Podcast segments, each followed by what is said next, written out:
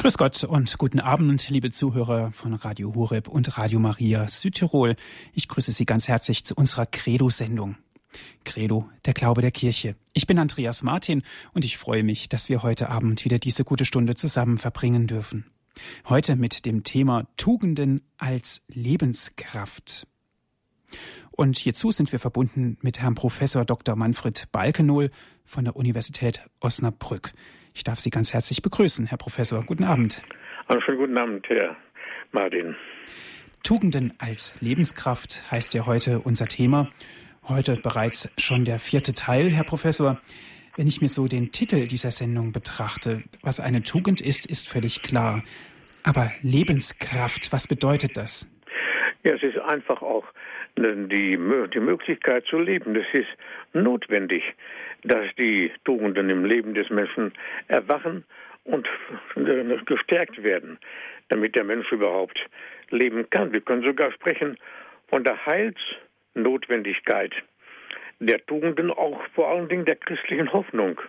Christlichen Hoffnung fußt bereits auf, dem, auf, den, auf der natürlichen Existenz des Menschen, sowie die Würde des Menschen ebenfalls schon aufgrund seiner natürlichen Ausstattung gegeben ist.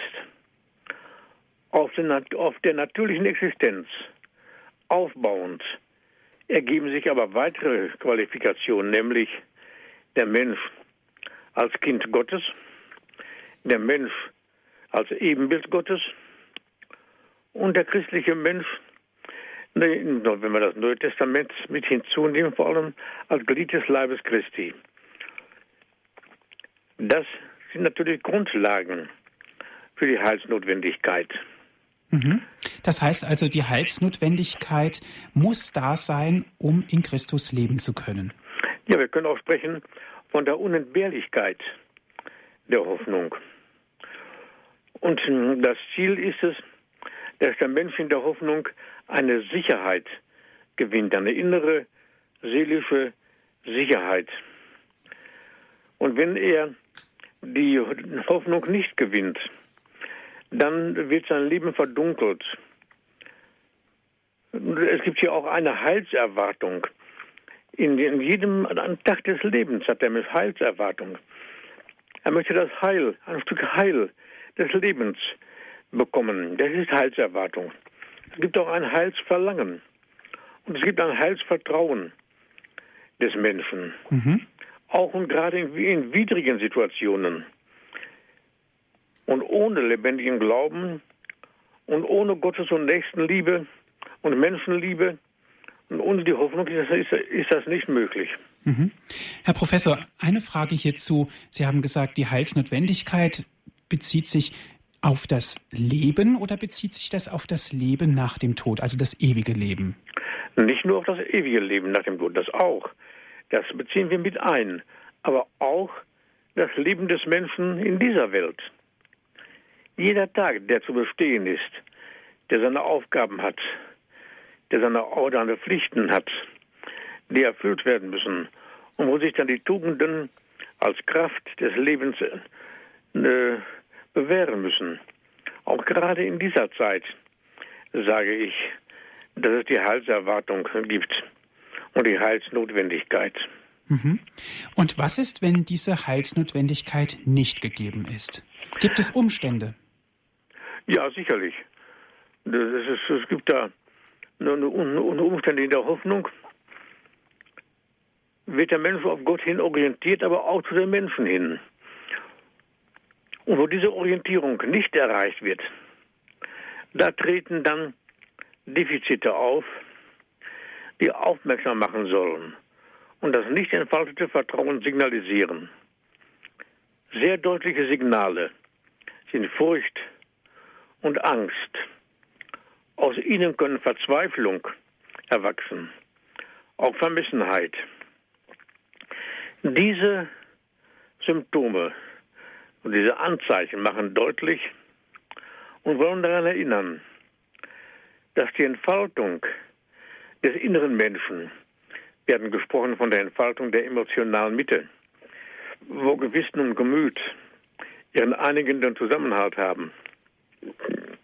Dass eben diese Entfaltung den inneren Menschen noch aussteht und dass sich der Mensch darum bemühen muss, in gültigen Begegnungen und Beziehungen solche Defizite auszugleichen. Mhm. Aber ist denn Furcht und Angst nicht was ganz Normales, was bei jedem Menschen mal auftritt? Ja, natürlich. Na, aber eine, eine, Angst kann so übermächtig werden, dass das Leben des Menschen zur, zur, zur Qual wird, sozusagen. Mhm. Und damit bedarf er der Hilfe. Und die Angst kann dann hinführen zur Verzweiflung. Die kann so übermächtig werden, dass die Lebensqualitäten nicht mehr sichtbar, sichtbar werden und das Leben des Menschen verdunkelt wird. Mhm. Ebenfalls in der anderen eine Fehlform der Hoffnung, der Vermessenheit. Wir erklären doch, was damit gemeint ist. Und äh, das sind Fehlorientierungen.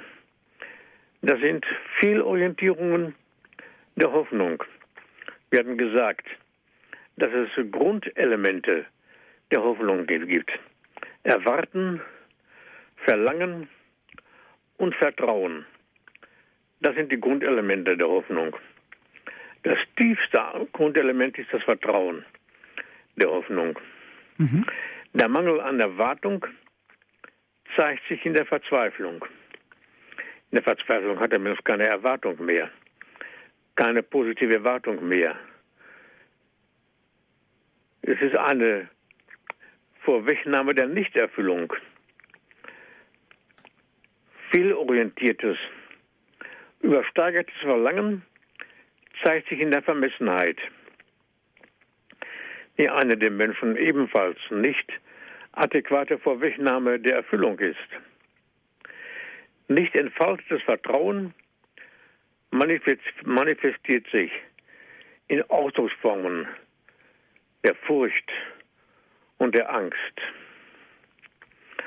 aber auch in dieser Art, Thomas von Aquin hat es ja deutlich gesagt, er hat hier äh, gesagt, dass es eine, er sagt, eine Vagatio Cordis, eine schweifende Unruhe des Herzens gibt, die auch den menschlichen Geist und den Vitalbereich erfassen kann. Und äh, damit im Zusammenhang stehen dann auch die Vielformen der Hoffnung, die Vermessenheit, die Ängstlichkeit und die Verzweiflung. Mhm. Ganz konkret gehen wir ja gleich hier in der Sendung Credo bei Radio Horeb auf die Vermessenheit ein. Ist denn die Fehlform der Hoffnung eine Charakterschwäche des Menschen? Also das kann man so nicht einfach als Charakterschwäche sagen. Das kann sein, dass die Hoffnung im Menschen nicht aufgebaut worden ist. Ich will es mal, so nennen und, und so sagen. Es ist ja so, dass die Hoffnung, dass das der Aufbauprozess der Hoffnung von Mitmenschen abhängig ist. Abhängig ist von Menschen, die eine Stabilität der Menschen im Prozess der Erziehung und der Bildung schenken, möchte ich sagen. Mhm.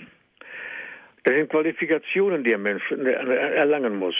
Man kann nicht unbedingt sagen, natürlich hat der Charakter auch eine Bedeutung, aber es ist nicht so, dass man einfach sagen kann, das ist ein schwacher Charakter. Da wäre vielleicht ein bisschen zu kurz gegriffen. Ja, danke schön bis hierhin, Herr Professor. Nach einer kurzen Musik geht es dann weiter. Wir sprechen über die Fehlformen der Hoffnung.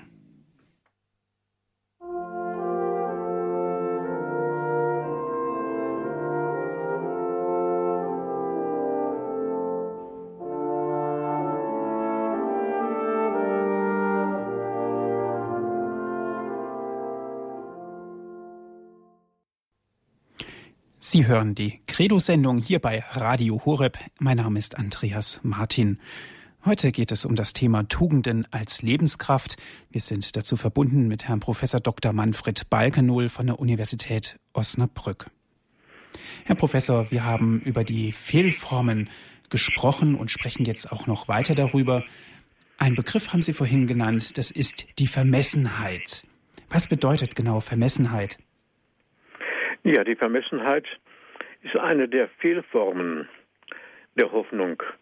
Also das, was sie einstellt beim Menschen und sie einstellen kann, die sehr leicht einstellen kann, wenn der Mensch nicht zur Hoffnung gelangt. Die Vermessenheit ist eine fehlgemessene Hoffnung. Das ist ein Hauptkennzeichen der Vermessenheit. Namentlich der heute lebende Mensch ist betroffen von der Vermessenheit als fehlgemessene Hoffnung. Damit sie im Zusammenhang steht, dass der heute lebende Mensch mit der Vermessenheit seine Eigenständigkeit und seine eigene Geltung überstark betont. Bei der Verzweiflung, da kommen wir auch noch darauf zu sprechen, ist es umgekehrt. Aber auch eine Fehlform der Hoffnung. Wir sehen meistens als die Verzweiflung als die Fehlform der Hoffnung an. Das stimmt ja auch. Es gibt aber unterschiedliche Arten, Hauptarten der Fehlformen der Hoffnung. Dazu gehört eben auch die Vermissenheit, dass der Mensch nicht äh, seine Eigenständigkeit, überhaupt nicht seine Eigenständigkeit und seine Geltung mehr sieht in der Verzweiflung, sondern dass er seine Eigenständigkeit und seine, seine eigene Geltung überstark betont. Mhm. Die Fähigkeit nämlich, auch andere gelten zu lassen und die eigenen Belange auch zurückstellen zu können, ist bei der Vermessenheit schwächer ausgeprägt und heute deutlich zu sehen. Sprechen wir also da von Menschen, die zum Beispiel mit aller Gewalt ihren Kopf durchsetzen wollen, die vielleicht egoistisch sind ihren Mitmenschen gegenüber? Ja, selbstverständlich. Durchsetzungswille und Egoismus durchwalten dann sämtliche Bereiche des Lebens bei der Vermissenheit. Und solche Leute sind heute sehr häufig anzutreffen, ebenso wie das Gegenteil der Fall ist, nämlich bei der Verzweiflung. Nämlich alle Bereiche des Lebens werden durch Durchsetzungswillen und Egoismus geprägt. Welche sind die Bereiche des Lebens? Politik, Wirtschaftsleben, Bildungswesen, auch kirchliches Leben. Ich habe mir von jemandem sagen lassen, von dem ich auch annehme, dass er Bescheid wissen muss, dass auch gerade in der Kirche diese, diese Phänomene zu beobachten sind. Mhm. Haben Sie da ein konkretes Beispiel? Ja, wenn wir sagen, dass Durchsetzungswillen zum Beispiel kein Sektor ist hier ausgenommen. Das ist eine, ich möchte sagen, eine voluntaristische Geistes- und Lebenshaltung. Voluntaristisch der Wille, der Wille prägt alles. Im Berufsleben haben sich zum Beispiel Konkurrenzkämpfe bis auf Messerschneide entwickelt. Die Menschen arbeiten nicht nur zusammen, nicht konstruktiv zusammen, sondern es gibt Konkurrenzkämpfe bis auf Messerschneide.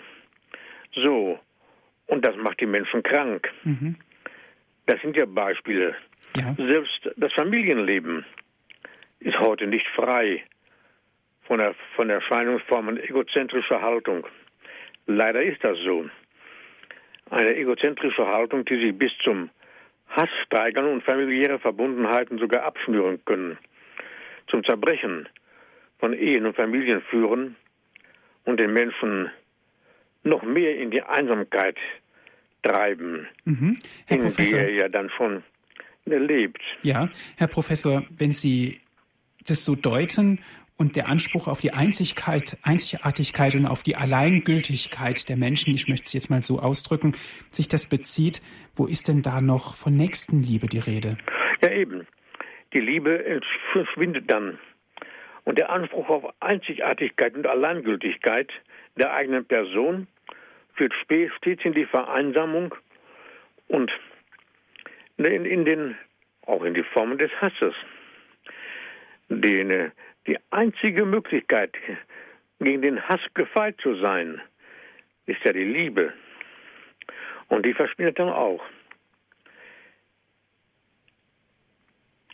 Und die, dieser Vermissenheit, von der wir gesprochen haben, des heute lebenden Menschen, liegt nicht nur im Allgemeinen viel gemessene Hoffnung, sondern ganz konkret ungeordnete, fehlorientierte Erwartung zugrunde. Die Erwartungen sind fehlorientiert, ungeordnet. Und die Erwartung ist ja eine Form, eine Grundlage der Hoffnung, eine, eine ursprüngliche Urgestalt der Hoffnung. Mhm. Die Hoffnung mit christlichem Glauben verbunden, auch mit der Liebe verbunden, ist mit einer gesunden Erwartung auf Gott ausgerichtet, die darum nicht enttäuscht werden kann. Gott, weil eben Gott selbst die Wahrheit ist, die weder irren noch täuschen kann. Mhm. Es gibt aber doch Menschen, die behaupten, sie sind von Gott enttäuscht worden. Ja, und wenn der Mensch dennoch annimmt, von Gott enttäuscht worden zu sein, dann liegt es wohl daran, dass seine Hoffnung, sein Glaube und die damit verbundene Erwartung fehlorientiert waren. Der Mensch ist zu ungeordneter Erwartung fähig, da er einerseits nur in begrenzter relativer Freiheit planen kann und da andererseits sein Planen durch die besondere Setzung des Willens, ich sage dazu mal Voluntarismus, geprägt ist. Ein Kennzeichen des heute lebenden Menschen, vor allen Dingen des in Vermessenheit lebenden Menschen. Somit kann sich der Mensch mit seinen Plänen auf den Holzweg begeben. Mhm. Was kann denn der Mensch machen, wenn er sich bewusst wird, dass er ein vermessener Mensch ist? Was kann er denn ja, da tun, damit es ihm besser er, geht? Er, kann zur Demut zurückkehren. Der in Vermessenheit lebende Mensch ist der Mensch, der nicht demütig sein kann. Demut heißt ja Mut zum Dienen. Das ist ja Demut, sich nicht selbst zu sehen, sondern sein Leben als Dienst für den Menschen äh, zu sehen. Aber dazu braucht es ja auch Menschen, die ihn darauf aufmerksam machen, weil alleine kommt man nicht unbedingt darauf.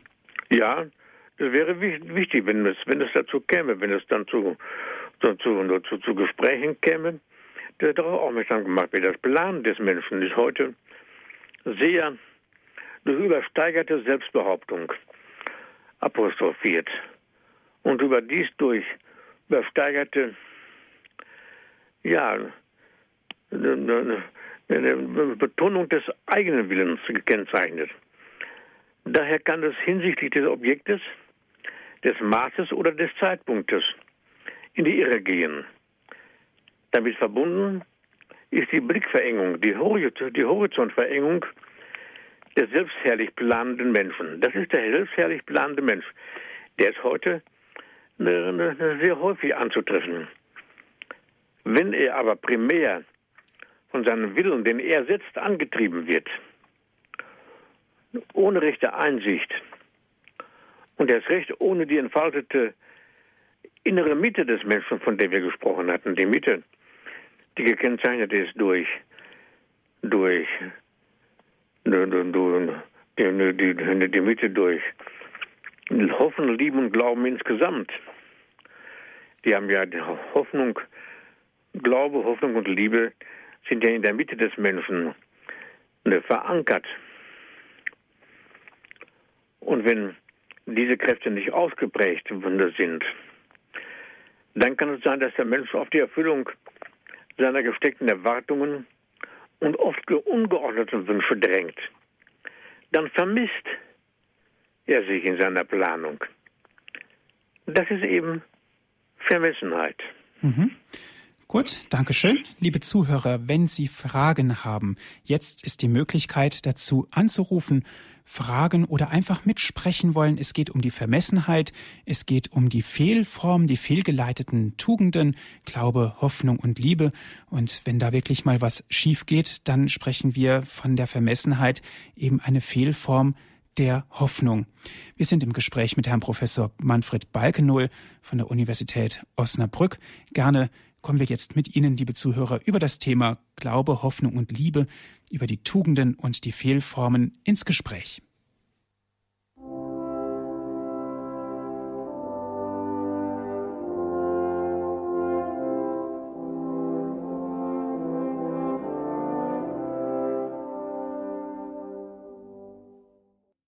Für alle, die später hinzugekommen sind, Sie hören die Sendung Credo hier bei Radio Horeb. Tugenden als Lebenskraft. Es geht auch heute um die fehlgeleiteten Tugenden, um die Vermessenheit zum Beispiel. Wir sind im Gespräch mit Herrn Professor Dr. Manfred Balkenohl von der Universität Osnabrück. Und liebe Zuhörer, gerne dürfen Sie mitsprechen. Herr Professor, eine Dame hat jetzt gerade leider aufgelegt. Sie hat aber mir im Hintergrund ihre Frage gesagt. Sie hat gesagt, Glaube, Hoffnung und Liebe sind ja die Tugenden, die müssten ja von Gott gegeben sein. Sie sind in der Mitte des Menschen verankert. Das haben Sie vorhin ja auch gesagt, Herr Professor. Aber wie kann es denn dann passieren, wenn was von Gott gegeben ist, dass es dann fehlgeleitet wird? Eine interessante Frage. Ja, es ist ja so. Die Tugenden sind ja auch die eingegossenen Tugenden. Als eingegossene Tugenden werden sie bezeichnet, als von Gott eingegossen. Und Darum sind sie auch theologische Tugenden. Äh, nun, sie sind wohl von Gott in die Seele des Menschen eingegossen, aber der Mensch muss zur Entfaltung eben dieser Tugenden beitragen, sodass nicht nur es kommt nicht nur auf, die, auf den Dachbestand darauf an, dass die Tugenden eingegossen werden. Sie müssen sich entfalten im Leben des Menschen. Da hat der Mensch mitzutun. Mhm. Also es kommt auf den Menschen auch darauf an, ganz gewaltig. Ne? Ja, selbstverständlich. Ja. Und das ist vor allen Dingen auch ein, ein Erfordernis der Erziehung, auch der Seelsorge, nämlich dass die Tugenden, die wir hier genannt haben, Glaube, Hoffnung und Liebe, die zwar eingegossen werden im Menschen durch die Taufe, eingegossen werden in, in, in, in den Menschen, in, die Seele des Menschen, mhm. dass die dann im Leben des Menschen zur Entfaltung kommen. Die Taufpaten zum Beispiel haben ja diese Aufgabe und die Eltern vor allem.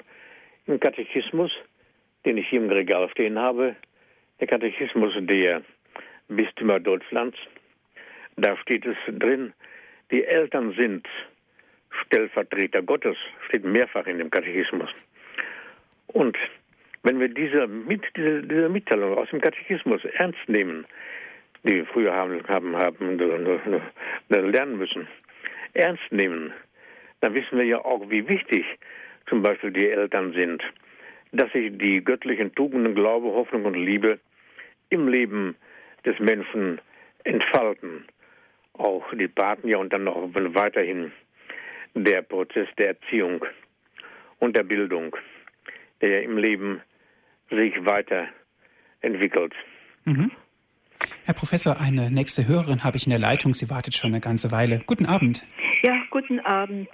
Ja, ich möchte äh, was fragen. Und zwar Glaube, Hoffnung und Liebe, habe ich gehört, kann man nicht selber sich da erwerben, sondern die werden einem geschenkt. Und wie das ist, wenn man die eben nicht hat. Also es gibt, also ich weiß es vom Glauben bei mir, äh, ich bin ja, meine Mutter war ungläubig und äh, wie ich so 16 war, hat jemand für mich gebetet und da habe ich den Glauben, äh, bin ich gläubig geworden und habe den wieder verloren und später wieder bekommen. Ja, so, so ist es. Und wenn man so die Tugenden nicht hat, äh, eine von den Tugenden, die Hoffnung ist ja auch so schwer in unserer Zeit, dass man die äh, äh, behält, ja, äh, was passiert dann den Menschen? Also wenn sie die Kardinaltugenden eben nicht haben, was soll, sollen die machen? Oder kann man für sie beten oder, oder eine Messe lesen lassen? Oder was passiert denn da? Mhm. Denn, dann, merken, dann merken sie ja gar nicht, dass sie vermessen sind oder sonst was. Ja, danke schön für Ihre interessante Frage. Ja, bitte. Ja, selbstverständlich ist es wichtig für den Menschen zu beten. Vor allen Dingen aber auch mit den Menschen Kontakt zu haben. Nicht wahr? Und durch das Gespräch, durch den Kontakt, der Glaube, die Hoffnung und die Liebe wiedergefunden oder gestärkt werden kann. Wir können ja auch nicht sagen, dass die Hoffnung oder auch der Glaube und der Liebe ist ganz entfallen. Das kann man nicht sagen. Sie bleiben immer im Menschen da, im Menschen. Und es ist so, dass Glaube, Hoffnung und Liebe einfach zum Menschen gehören. Es kann sein, dass während des Lebens, in den Phasen des Lebens, hier einige Punkte erblassen, die dann aber durch, vor allem durch den Kontakt mit den Mitmenschen gestärkt werden müssen. Die Kommunikationsfähigkeit, davon hatten wir ja beim letzten und vorletzten Mal auch schon gesprochen, wie wichtig es ist, dass durch die mitmenschliche Kommunikation Glaube, Hoffnung und Liebe erstarken. Herr Professor Balknull, ganz interessant, was die Dame vorhin erzählte, dass einem auch erstmal bewusst werden muss, wenn eine Tugend fehlt, dass es überhaupt gar nicht selbstverständlich ist, dass wir alle Tugenden in uns haben, Glaube, Hoffnung und Liebe. Ja, es ist auch so, dass vielleicht von außen heraus, wo man sagen kann, dass da eine Tugend fehlt, im Grunde sind sie doch vorhanden. Sie warten auf die Entfaltung. Und das ist das, der Prozess, der ein jeder Mensch mitmacht. Das eben, das ist das Ziel des Lebens, dass diese Tugenden, Glaube, Hoffnung und Liebe, das sind die göttlichen Tugenden, dass die weiter sich entfalten bis hin zum Tode. Und der Tod ist ja kein Exitus, kein Ende, kein Aus für den Menschen, sondern ein Transitus, ein Übergang des Menschen zu seinem Ziele hin. Dass er Ursprung und Ziel des Lebens kennt und dass die, Hoff die, die Tugenden, diese göttlichen Tugenden, dazu behilf behilflich sind. Dazu sind sie in die, in die Menschenseele eingesenkt. Verloren gehen können sie nicht. Sie können wohl in die Fehlformen hineingehen. Und dann ist es die Aufgabe, diese Fehlformen in die gültigen Formen des Glaubens, des Hoffens und des Liebens wieder gelangen zu lassen. Herr Professor, Sie sprachen vorhin von den Fehlformen. Sie haben auch Beispiele genannt. Was sind denn konkrete Beispiele der Vermessenheit? Ja, es, es lassen sich unzählige Beispiele anführen. Heutzutage da gibt es zum Beispiel den technischen Sektor. Da werden zum Beispiel Gesetzmäßigkeiten der Natur häufig missachtet und der Eigenwille des Menschen blindlings durchgesetzt. Wir sprachen am Anfang davon. Überstark durchgesetzt. Er kann geradezu in einem nicht mehr zu behebbaren Widerstreit mit den Gesetzmäßigkeiten der Natur geraten. Wenn er die Ordnung, die Eigengesetzlichkeit der Natur übersieht oder sie im Erstreben seiner Ziele zu überspielen versucht.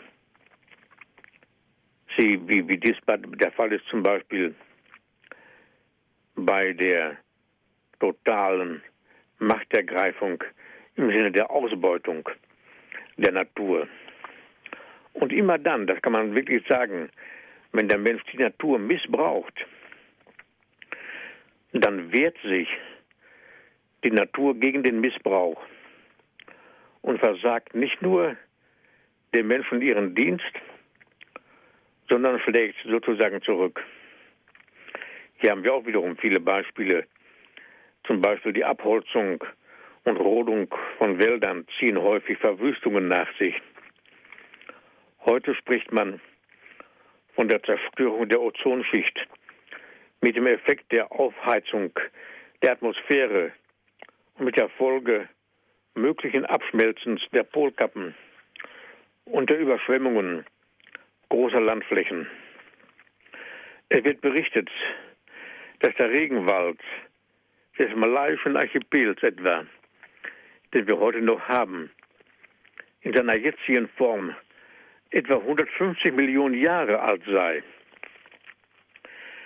Wenn der Mensch ihn nicht mutwillig und in vermessener Weise, in vermessener Weise zerstört, wird er vielleicht noch weitere Millionen von Jahren bestehen. Und wir haben aber auch andere Beispiele, dass der Mensch in vermessener Weise gegen die Natur arbeitet, gegen seine eigene Natur zum Beispiel. Der Mensch selbst gehört ja auch zur Natur. Und wenn er gegen sich selbst arbeitet, zum Beispiel was die Ernährung anbetrifft, was die Sucht anbetrifft. Ich denke auch an den Alkoholmissbrauch anbetrifft. Dann schlägt die Natur auch zurück. Zuerst durch Ekel und dann durch Krankheit, die dem Menschen zeigen kann, dass er hier gegen die Natur gearbeitet hat. Was die große Natur anbetrifft, gegen die, gegen die der Mensch auch arbeiten kann, da haben sich ja in der Evolution, in der Entwicklung, und zwar als Teil der Schöpfungsordnung Lebensgemeinschaften gebildet, deren Eigengesetzlichkeiten wir nicht absehen können. So wie wir Eigengesetzlichkeiten haben, was unsere eigene Natur, unseren eigenen Körper anbetrifft, so haben wir auch Eigengesetzlichkeiten im Blick auf die Lebensgemeinschaften. Es gehört somit auch die Frage nach der möglichen Veränderung ökologischer Systeme ebenfalls in diesem Zusammenhang. Wenn Lebensgemeinschaften von Pflanzen und Tieren verändert, gestört oder gar zerstört werden. Mhm. Herr Professor. Der Mensch hat nicht nur die erschreckende Fähigkeit, sich selbst zu zerstören, er hat auch die erschreckende Fähigkeit, die Lebensgemeinschaften von Pflanzen und Tieren zu stören und zu zerstören. Können wir denn dann noch von einem christlichen Handeln sprechen? Natürlich nicht. Das ist kein christliches Handeln. Das christliche Handeln bezieht sich auch auf das Alte Testament, welches den Menschen aufträgt, sich die Natur untertan zu machen, aber nicht die Natur zu zerstören. Das ist den Menschen nicht aufgetragen. Herr Professor, Rohstoffe werden doch gebraucht heutzutage. Kann man denn da überhaupt vorsichtig mit umgehen? Ja, der Mensch hat ja nicht die Aufgabe, die Rohstoffe zu verschleudern, sondern man muss hier auch sehen, dass der Mensch mit den Stoffen, die geschenkt, mit den Gütern, die Güter, das sind darum Güter, weil sie gut sind. Und zwar für den Menschen. Nicht nur gut für die, für die jetzt lebenden Menschen, sondern auch für die nächsten Generationen. Und da wird man sehen müssen. Man muss zum Beispiel auch sehen, welche Fehlorientierungen äh, möglich sind, auch im Blick auf die Massenmotorisierung beispielsweise und der Emissionen aus Kohlekraftwerken beispielsweise. Hier können schädigende Auswirkungen noch abgeschafft werden.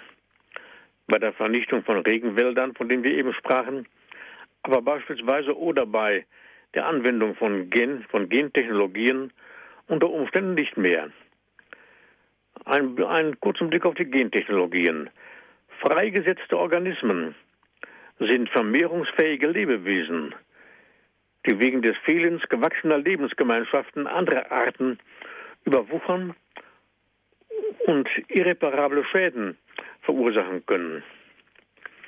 Alles das sind Bereiche, von denen wir sagen können, hier haben wir es mit Vermessenheit, mit der Vermessenheit des heute lebenden Menschen zu tun. Und die Blickverengung des heute lebenden Menschen, des heute in Vermessenheit lebenden Menschen, zeigt sich auch darin, dass er sich im Wissenschaftsbereich etwa sein vermeintlichen Nützlichkeitsdenken unterwirft. Dieses ist häufig verbunden mit der ausschließlichen Beobachtung des Faktischen oder des vermeintlich Faktischen. Wenn der Blick ausschließlich auf das Technische reduziert wird, diese Sichtweise ist ethisch unzulässig. Vor allem darum, weil ebenfalls unbemerkt die Herrschaft des Menschen auf das eigene physische und biologische Leben ausgeübt wird. Damit greift die Vermessenheit auf den Menschen selbst über. Mhm. Dankeschön, Herr Professor. Einen weiteren Hörer habe ich in der Leitung. Es ist Herr Balter. Guten Abend. Guten Abend. Ähm, bei der zweiten Sendung über die Tugenden im August, da da haben Sie, Herr Professor Balkenhol, über die, gesprochen darüber, dass die Eltern die Tugenden wecken müssen und nähren müssen oder entfalten müssen, die göttlichen Tugenden. Ja. Und dass der Mensch zum Beispiel eine religiöse Hörfähigkeit hat. Ja. Und dass Gott den Menschen braucht, um beim anderen Menschen sichtbar und erfahrbar zu werden. Und dass es in der Erziehung und in der Seelsorge und bei der Neuevangelisierung etwas ganz Entscheidendes ist und dass sich Gott dem Mensch nicht nur unmittelbar zuwendet, sondern auch mittelbar durch andere liebevolle Menschen. Der, der Glaubensschwunder, der, der, der Papst hatte schon als, als Kardinal von der Verdunschung des Glaubens gesprochen, zum Beispiel. Die Marie Geist hat in einem kleinen Buch auf der ersten, äh, das hat, heißt erste Erfahrungen mit Gott, da hat sie auf der ersten Textseite den Satz geschrieben, ein Kind hat schon das Wichtigste über Religion oder über Gott erfahren, bevor es einen Satz zu sprechen vermag. Ob, was da der Grund ob das nicht der Hauptgrund ist da, dass der, der Glaubensschwund, dass der, der, der, zu wenig liebevolle Umgang mit dem Kind und da heißt ja oft beide arbeiten, äh, dass das nicht der wichtigste Grund, dass das der wichtigste Grund ist. Fast. Mhm, dass also die Liebe fehlt sozusagen. Zu, äh, zu wenig halt, oder? Mhm. Ja. ja. Ja, Herr Walter, Sie haben recht. Wenn der Mensch liebt, tritt die Gottebenbildlichkeit des Menschen am stärksten in Erscheinung. Weil, da haben Sie recht, weil Gott die Liebe ist. Und insofern ist es wichtig, dass die ersten Liebeserweise des Menschen gepflegt, gefördert und entfaltet werden. Damit zusammenhängt der, der, der Glaube und die Hoffnung. Was die Entwicklung des Menschen anbetrifft, da entwickelt sich die Hoffnung am ersten, weil das Vertrauen das erste Grundelement ist, welches sich im Menschen entwickelt und entfaltet. Und zwar ist das das Vertrauen gegenüber den Eltern. Und aus dem Vertrauen entwickelt sich das Vertrauen zu den Mitmenschen und zu sich selbst und zu Gott. Und wenn das Vertrauen nun erstarkt ist zur Hoffnung des Menschen, dann kann sich auch die Liebe entwickeln. Denn Liebe ist immer Antwort, Reaktion. Das trifft theologisch zu, aber auch in jedem Einzelfall des Menschen. Er bekommt die Liebe von seinen Stellvertretern Gottes und er wird dadurch bemächtigt, ermächtigt, selbst zu lieben. Und später, wenn der Intellekt erstarkt, tritt der Glaube in, in, in, noch, noch hinzu, sodass diese Dreigestirn, Glaube, Hoffnung und Liebe, sich entfalten müssen, damit er das Leben des Menschen gelingen kann. Dankeschön, Herr Balter, für Ihren Anruf. Liebe Zuhörer, wenn Sie Fragen haben, mit uns ins Gespräch kommen wollen über die Tugenden, Tugenden als Lebenskraft, wir sind im Gespräch mit Herrn Professor Dr. Manfred Balkenull von der Universität Osnabrück.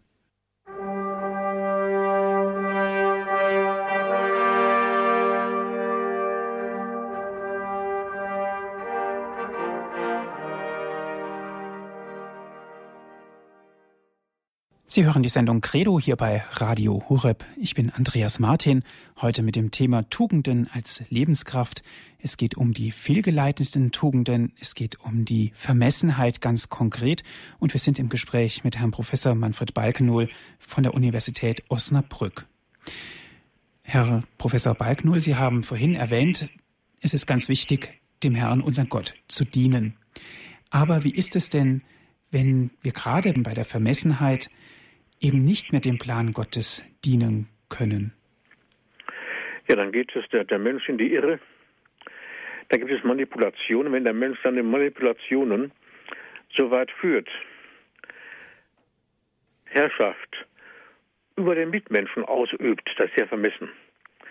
Das ist eine, eine, ein Beispiel von Vermessenheit. Und wenn er Macht und Herrschaft über den Mitmenschen ausübt, dazu ist er nicht berechtigt. Bis hin zur kommerziellen Verwendung von Menschen hat Vermissenheit heute sogar in wissenschaftlicher Hinsicht einen Höhepunkt erreicht. Wenn Wissenschaft, wenn Wissenschaft zum Beispiel so weit getrieben wird, dass beispielsweise Abtreibungen in einem Ausmaß vorgenommen werden, das an, eine Tötungsstrategie erinnert.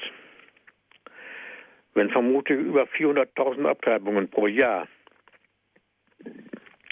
in ganz Deutschland durchgeführt werden. Wenn menschliche Zellen, Gewebe, Organe und Organteile als Rohstoffe vermarktet werden, wenn dafür kleine Babys, Embryonen oder Föten durch den Mixer gedreht werden, wenn aktive Euthanasie bei Ankündigung des Todes bereits praktiziert wird, dann muss doch die Frage nach der Grenze des wissenschaftlichen Fortschritts gestellt werden. Bis wohin eigentlich kann erlaubterweise Macht und Herrschaft des Menschen über den Menschen auf medizinischen Sektor beispielsweise und auf anderen Sektoren vordringen und sich immer weiter durchsetzen, haben bei einer solchen Vermessenheit andere Wissenschaften dazu zu schweigen oder haben sie korrigierend einzugreifen? Ist zum Beispiel die medizinische Wissenschaft dazu da, gemäß dem hippokratischen Eid und der christlichen Auffassung Krankheiten zu heilen oder auch dazu, den Menschen durch Genmanipulationen umzuformen, ihn gezielt zu töten und ihn unter Umständen als Rohstoff zu vermarkten. Darf pränatale Diagnose, die heute so stark diskutiert wird, so angewandt werden, dass bei sogenannten Risikofrauen systematisch alle Föten umgebracht werden, die mehr oder weniger missgebildet sein könnten, dürfen Menschen, die behindert geboren werden, nach der Geburt beseitigt werden, indem ihnen Nahrung und die elementarste Pflege verweigert wird. Und dürfen diejenigen endlich, die später durch Unfall etwa in ein irreversibles Koma verfallen, zum Zwecke der Organtransplantation geschlachtet werden. Oder darf erlaubterweise der sogenannte Fetozid durchgeführt werden, bei dem eines oder mehrere der Kinder durch die Bauchdecke der Mutter mit einer Spritze in die schlagende Herzkammer getötet werden, wird heute überhaupt noch registriert, dass häufig genug wissenschaftlicher Fortschritt buchstäblich über Leichen geht. Da haben wir es zu tun, liebe Zuhörerinnen und Zuhörer, mit Vermessenheit, mit Formen der Vermessenheit des heute lebenden Menschen. Und das muss auch gefragt werden, wie die Kirche denn angesichts solcher Vorgänge ihre Verkündigung gestalten muss. Wenn Kirche die defizitären Erscheinungsformen unserer Zeit ignoriert, dann wird sie ihrer Aufgabe nicht gerecht. Angesichts des gegenwärtigen Krieges gegen das Leben, in dem die Vermessenheit einen Höhepunkt darstellt, darf die Kirche nicht schweigen. Und ich muss dabei sagen, die Kirche sind wir alle. Wie oft hat der verstorbene, selig gesprochene Papst Johannes Paul II. immer und immer wieder gesagt, dass die Familie die Kirche im Kleinen ist. Vermissenheit. Zeigt sich aber nicht nur in nach außen in Erscheinung tretender, spektakulärer Weite, sondern sie durchwaltet nicht selten menschliche Begegnungen, die dann nicht mehr von mitmenschlicher Achtung oder von der Überzeugung der Menschenwürde geprägt sind, sondern von emotionaler Härte und Kälte und durch das Bestreben, den Mitmenschen egoistisch zu verwenden, werden davon angesprochen. Zahlreiche innerpersonale Zerwürfnisse bis hin zum Auseinanderbrechen von Ehen und Familien, sagten wir, sind hier Indikatoren. Indikatoren, die auf tief sitzende Ursprünge hinweisen, vor allem darauf, dass der selbsthafte Wille dominiert, nicht aber die innere kardiale, emotionale Herzmitte des Menschen personengemäß gebildet wurde. Die Vermessenheit führt nicht nur in den erwähnten Widerstreit mit den Kräften der Natur, wovon wir gesprochen hatten, sondern auch in den innerseelischen und zwischenmenschlichen Widerstreit, der dann nicht mehr behoben werden kann. Und darüber hinaus auch in die Gegnerschaft zu Gott. Diese vierfache Beziehung, die wir haben, einmal die Beziehung des Menschen zu sich selbst, zu den Mitmenschen, zur Schöpfung und zu Gott, dem Schöpfer. Diese Beziehung kann zu einer Gegnerschaft, zu einer Antinomik anwachsen, die dann oft nicht mehr beizulegen ist, wenn die richtige Hilfe ausbleibt. Wenn diese vielgemessene Einschätzung nicht von Grund auf korrigiert wird. Und bei den Hauptformen der Vermessenheit als vielgemessene Hoffnung dient der Mensch nicht dem Willen und dem Plan Gottes,